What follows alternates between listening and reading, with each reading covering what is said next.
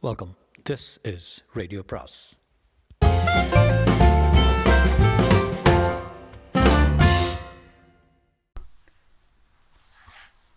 பொன்னியின் செல்வன் அத்தியாயம் எண்பத்தி ஒன்று.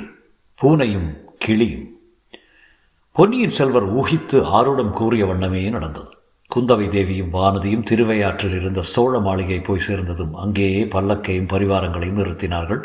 செம்பியன் மாதேவியும் அவருடைய மகனும் மருமகளும் கோவிலுக்கு சென்றிருப்பதை தெரிந்து கொண்டார்கள். தாங்களும் கோவிலுக்கு போவதாக மாளிகை காவலர்களிடம் சொல்லிவிட்டு ஒரே ஒரு வீரனை மட்டும் துணைக்கு அழைத்து கொண்டு சோதிடர் வீட்டை தேடிச் சென்றார்கள். ஆம் குழந்தை சோதிடர் அங்கே வெள்ளத்தில் தமது வீடு அடித்து கொண்டு போகப்பட்ட பிறகு திருவையாற்றுக்கு வந்துவிட்டார். நகரில் கிழக்கு ஓரத்தில் காவிரி கரையில் சிறிய வீடு ஒன்றை கட்டிக்கொண்டு அங்கே குடியிருக்க தொடங்கினார்.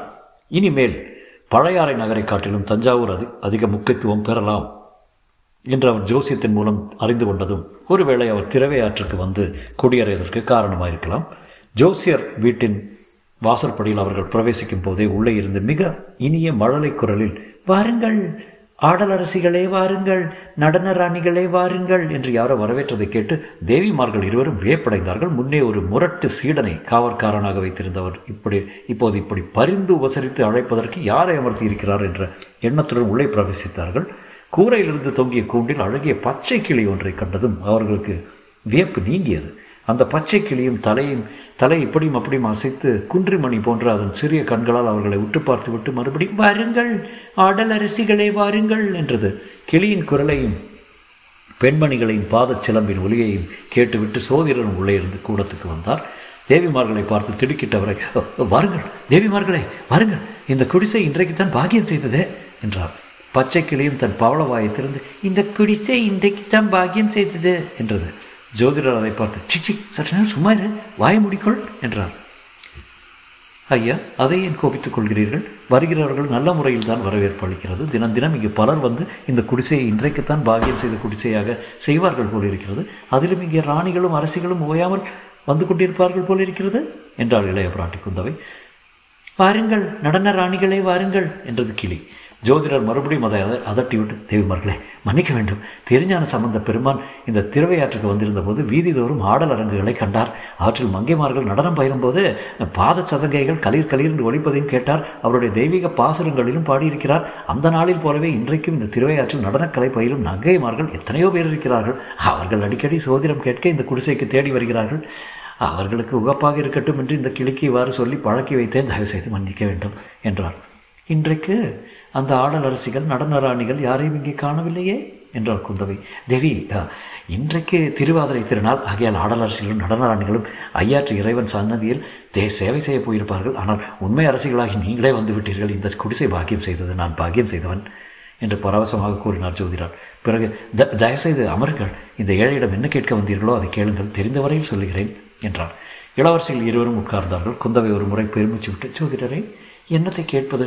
இந்த ஜோதிட சாஸ்திரத்தில் ஏதேனும் உண்மை இருக்கிறதா? என்ற கேள்வியை தான் முதலில் கேட்க தோன்றுகிறது என்றார் தேவி தாங்கள் இப்படி கேட்டால் நான் என்ன சொல்லட்டும்? நம்பிக்கை உள்ளவர்களுக்கு ஜோதிட சாஸ்திரம் உண்மை நம்பிக்கை இல்லாதவர்களுக்கு அது பொய்தான் என்று சொன்னார் ஜோதிடர். நான் ஜோதிட சாஸ்திரத்தில் பூர்ண நம்பிக்கை வைத்துத்தான் இருந்தேன் ஆனால் அந்த சாஸ்திரம் தான் என்னை கைவிட்டு விட்டதே. எந்த விதத்தில் விதத்தில் தங்களை கைவிட்டு விட்டது அமணி தாங்கள் ஜோதிடம் பார்த்து சொன்னபடி எது நடந்திருக்கிறது? என் தமையன் இப்படி அகால மறை மரணம் அடைவான் என்று நீர் எப்போதாவது என்னிடம் சொன்னீரா? நான் சொல்லாமலா? நான் சொல்லலாமா? தேவி தெரிந்திருந்தாலும் என் வாயை திறந்து சொல்லலாமா? சொல்லியிருந்தால் என்னையும் பாண்டிய நாட்டு ஆபத்து உதவிகளுடனே சேர்த்திருக்க மாட்டார்களா? ராஜ குடும்பங்களையும் ராஜராங்க காரியங்களையும் பற்றி ஏதோ பொதுப்படையாகத்தான் சொல்லலாம். கண்டம் இருக்கிறது இடையூறு இருக்கிறது கெட்ட கிரகம் இருக்கிறது என்று சொல்வதே ஆபத்தானது. மேலும் ஆதித்த கரிகாலன் ஜாதகம் என்னிடம் இல்லவும் இல்லை அதை நான் பார்த்ததும் இல்லை என்றார் ஜோதிடர். நீங்கள் பார்த்திருந்தாலும் சொல்லியிருக்க மாட்டீர்கள் சொல்லியிருந்தாலும் அந்த விபத்தை தடுத்திருக்க முடியாது அல்லவா? அது எப்படி முடியும் தாயே? நான் என்ன பிரம்மாவா? எழுதின எழுத்தை பிரம்மாவினால் தான் அழித்து எழுத முடியுமா? அப்படி என்றால் ஜோதிடம் பார்ப்பதில் என்ன பையன் ஜோதிடரே? தாயே இது என்ன இப்படி கேட்டீர்கள்? தங்களை போன்றவர்கள் ஜோதிடம் பார்க்காவிட்டால் என்னை போன்றவர்கள் பிழைப்பது எப்படி? இந்த ஏழையின் குடிசையில் ராஜகுமாரின் பாதங்கள் படுவதுதான் இப்படி? என்றார் ஜோதிடர். இதை கேட்டு குந்தவை கலகலா என்று சிரித்து விட்டால் வானதியின் முகத்திலும் புன்னகை அரும்பியது. ஜோதிடரே இங்கே ஜோதிடம் கேட்க வருகிறவர்கள் எல்லாரிடமும் இப்படித்தான் சொல்லுவீர்களா? என்று இளையபுராட்டி கேட்டான் எல்லாரிடமும் இப்படி சொல்லுவேனா? கலைமகளும் திருமகளும் ஒரு உருக்கண்டு அவதரிப்பதாக தங்களைத்தான் பற்றி தங்களை பற்றி உலகமெல்லாம் புகழ் வரவிருக்கிறது அத்தகைய தங்களிடம் விவாதம் செய்ய செய்து என்னால் சமாளிக்க முடியுமா? அதனாலே அவ்வாறு சொன்னேன். ஆனால் தாயே நான் ஜோதிடம் பார்த்து சொல்லாததை பற்றி வைத்துக்கொண்டு ஜோதிட சாஸ்திரத்தின் உண்மையை தாங்கள் முடிவு கட்டலாமா? சொன்னதை வைத்துக்கொண்டது அல்லவா முடிவு கட்ட வேண்டும். பொன்னியின் செல்வரின் அதிர்ஷ்ட ஜாதகத்தை பற்றி சொன்னேன். இடையில் என்னென்னமோ நான் நேர்ந்தது. கடைசியில் இந்த பூமண்டலத்தின் சக்கரவர்த்தியாகும் கட்டம் நெருங்கிவிட்டதல்லவா பட்டாபிஷேகத்துக்கு கூட நாள் வைத்தாகிவிட்டதாமே என்றார் ஜோதிடர். ஐயா பொன்னியின் செல்வரின் பட்டாபிஷேகத்துக்கு நாள் பார்ப்பதற்கு தங்களிடம் யாரும் வரவில்லையா? இல்லை தேவி அதற்கு அரண்மனை புரோகிதர்கள் இருக்கிறார்கள். முதன் மந்திரி அனிருத்தரை ஜோதிட சாஸ்திரத்தில் வல்லவராயிற்றே. ஆம் தை மாதம் ஏழாம் தேதி நாள் குறிப்பிட்டிருக்கிறார்கள். அது நல்ல நாள் தானா ஜோதிடரே? ரொம்ப நல்ல நாளம்மா. மிக நன்றாக ஆலோசித்து பார்த்துதான் குறிப்பிட்டிருக்கிறார்கள். பட்டாபிஷேகத்துக்கு உகந்த நல்ல நாளாக இருக்கலாம். ஆனால் பட்டாபிஷேகம் என்று நிச்சயம் நடக்குமா என்று பார்த்து சொல்லுங்கள். ஏ இது என்ன கேள்வி? தேவி ஏன் நடக்காமல் போக வேண்டும்? ஸ்ரீராமருடைய பட்டாபிஷேகத்துக்கு நல்ல நாளாகத்தான் பார்த்து குறிப்பிட்டார்கள். ஆனால் அன்று அவருக்கு பட்டாபிஷேகம் நடக்காமல் போய்விடவில்லையா? தேவி வெறும் பட்டாபிஷேகம் செய்து கொள்வதை காட்டிலும் கோடி மடங்கு பெருமை அன்று ஸ்ரீராமருக்கு ஏற்பட்டது. அதனாலேயே ராமாயணம் பிறந்தது. அது போகட்டும் அம்மாதிரி சந்தேகம் தங்களுக்கு ஏன் இப்போது ஏற்பட வேண்டும்? தாங்களே பட்டாபிஷேகம் என்று நடைபெறக்கூடாது என்று விரும்புவதாக காண்கிறதே? தங்கள் ஊகம் உண்மைதான். பொன்னியின் செல்வர் சிங்காதனம் ஏறுவதிலும் தங்களை காட்டிலும் ஆனந்தமடையக்கூடியவர் வேறு யாரும் இல்லை என்று அல்லவா உலகம் கருதுகிறது? நியாயமாக நான் அத்தகைய ஆனந்தம் அடைய வேண்டியவள் தான். ஆனால் இந்த குடும்பாளூர் பெண்ணின் மூட பிடிவாதம் எனக்கு அதில் சந்தோஷம் இல்லாமல் செய்துவிட்டது. குழந்தையில் தங்கள் வீட்டில் இவள் செய்த சபதம் நினைவிருக்கிறதா? சபதமா? அன்று பல விபரீத சம்பவங்கள் நிகழ்ந்தன ஒன்றும் சரியாக நினைவில்லை என்றார் ஜோதிடர். இவளிடம் அசூயை கொண்ட ஓடக்கார பெண் பூங்குழலி ஏதோ சொன்னாள் என்பதற்காக இவள் ஒரு சபதம் செய்தாள். தன் உயிர் உள்ள வரையில் சிங்காதனம் ஏறு ஏறுவதில்லை என்று கூறினாள். உயிர் போன பிறகு சிங்காதனம் ஏற முடியுமா ஜோதிடரே? முடியாது தான் அத்தகைய விபரீதமான சபதத்தை கேட்டு விட்டுத்தான் காவேரி தாய் கோபம் கொண்டு பொங்கி வந்து இவளை வெள்ளத்தோடு அடித்து கொண்டு போக பார்த்தாள். ஆமாம் எனக்கு கூட நினைவு வருகிறது. அந்த சபதம் ஏதோ விளையாட்டு என்றல்லவா நினைத்தேன். அதுதான் இப்போது வினையாக முடிந்திருக்கிறது. இவள் சிங்காதனம் ஏறமாட்டாளாம் என் சகோதரனும் உடன் சிங்காதனம் ஏறி பட்ட மகிழ்ச்சியாக விளங்குவதற்கு வேறு யாரையாவது அவன் கல்யாணம் செய்து கொள்ள வேண்டுமோ? இவள் அவனுடைய அரண்மனையில் தாதிகளோடு தாதியாக இருந்து கொண்டு செய்து வருவாளாம். தொண்டு செய்து வருவாளாம். இதையெல்லாம் கேட்பதற்கு எனக்கு சகிக்கவில்லை ஜோதிடரை. தாங்கள் இந்த பெண்ணை பற்றி கூறியதெல்லாம் நினைவிருக்கிறதா? ஜோதிடர் முகமலர்ச்சியுடன் நன்றாக நினைவிருக்கிறது தேவி. நான் சேர்த்து வைத்திருந்த ஜோதிட நூல்களுடன் பற்பல தேசங்களின் ராஜகுமாரர்கள் ராஜகுமாரிகளின் ஜாதகங்களையும் காவேரித்தாய் கொண்டு போய்விட்டார். ஆனால் இந்த பெண்ணரசியின் ஜாதகம் மட்டும் என் மனச்சோடி படிந்திருக்கிறதே. இவருடைய கையில் உள்ள ரேகைகள் என் கண் முன்னாலே நிற்கின்றன. அமணி நான் கூறிய ஜோதிடத்தில் வேறு எது பலித்தாலும் பலிக்காவிட்டாலும் இவரை பற்றி நான் கூறியது பலிக்காமல் போகாது. இந்த பட்டி பெண்ணை பற்றி என்ன சொன்னீர்கள் என்பது தங்களுக்கு இப்போது நினைவிருக்கிறதா? நன்றாக நினைவிருக்கிறது.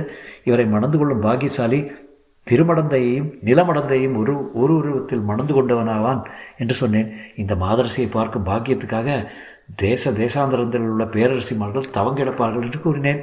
இவருடைய திருவயிற்றில் உதிக்கப் போகும் புகழ் புதல்வன் பிறக்கும் போதே ஜெயக்கொடி நாட்டிக்கொண்டு பிறப்பான். அவன் போகும் இடமெல்லாம் அவன் பார்க்கும் இடமெல்லாம் வெற்றி என்று சொன்னேன். ஐயா நீங்கள் இப்படியெல்லாம் சொல்ல சொல்ல என்னுடைய கவலை தான் அதிகமாகிறது. ஜோதிடர் சட்டென்று நிமிர்ந்து உட்கார்ந்து தேவி கவலையா? எதற்கு கவலை? சோழ சாம்ராஜ்யத்துக்கும் சோழ குலத்துக்கும் கவலைப்பட வேண்டிய காலமெல்லாம் போய்விட்டது. இன்றைக்கு ஒரு விசேஷ நாள் என்று நினைவிருக்கிறதா? ஆம் இன்றைக்கு மார்கழி திருவாதிரை நாள் சிவனுக்கு உகந்த நாள். இது சோழர் குலத்துக்கும் உகந்த நாள். தெய்வ தமிழகத்துக்கும் உகந்த நாள் தேவி. கேளுங்கள் இதே மார்கழி திருவாதிரையில் வருகிற ஆண்டுகளில் ஒன்றில் ஒரு அற்புதம் நடக்கப் போகிறது. சங்கு சக்கரம் கையில் ஏந்தாமலே திருமாலின் பூர்ண அம்சமான குழந்தை ஒன்று உதிக்கப் போகிறது. அந்த குழந்தையின் மூலம் இந்த சோழ நாடு இதற்கு முன் என்றும் கண்டிராத மனோகோ மகோன்னதத்தை அடையப் போகிறது. ஆஹா என்னென்ன அதிசயங்கள் நடக்கப் போகின்றன? அவற்றை பார்க்க நான் ஒருவர் ஒருவேளை உயிரோடு இருக்க மாட்டேன். தாங்கள் பார்த்து மகிழ்வதற்கு நீண்ட காலம் வாழ்வீர்கள். இப்படி ஜோதிடர் ஆவேசம் வந்தவர்கள் பேசி வருகையில் குந்தவையும் மெய்மறந்து கேட்டுக்கொண்டிருந்தாள் திடீரென்று ஏதோ சத்தம் கேட்டு இருவரும் திரும்பி பார்த்தார்கள். கூண்டில் இருந்த கிளி சடசடவென்று சிறகுகளை அடித்துக் கொண்டிருந்தது. அதன் மேல் தாவ முயன்று கொண்டிருந்த பூனையின் மீது வானதி ஒரு ஓலைச்சுவடியை எடுத்து எறிந்தாள். எறிந்துவிட்டு அக்கா ஜோதிட சாஸ்திரம் பயனுள்ளது தான் ஜோதிடர் சுவடியை கொண்டுதான் இந்த அழகான இனிய வார்த்தை பேசும் கிளியை காப்பாற்ற முடிந்தது. இல்லாவிட்டால் அதன் சிறகுகளை பூனை இத்தனை நேரம் பீத்து போட்டிருக்கும் என்றாள். தொடரும்.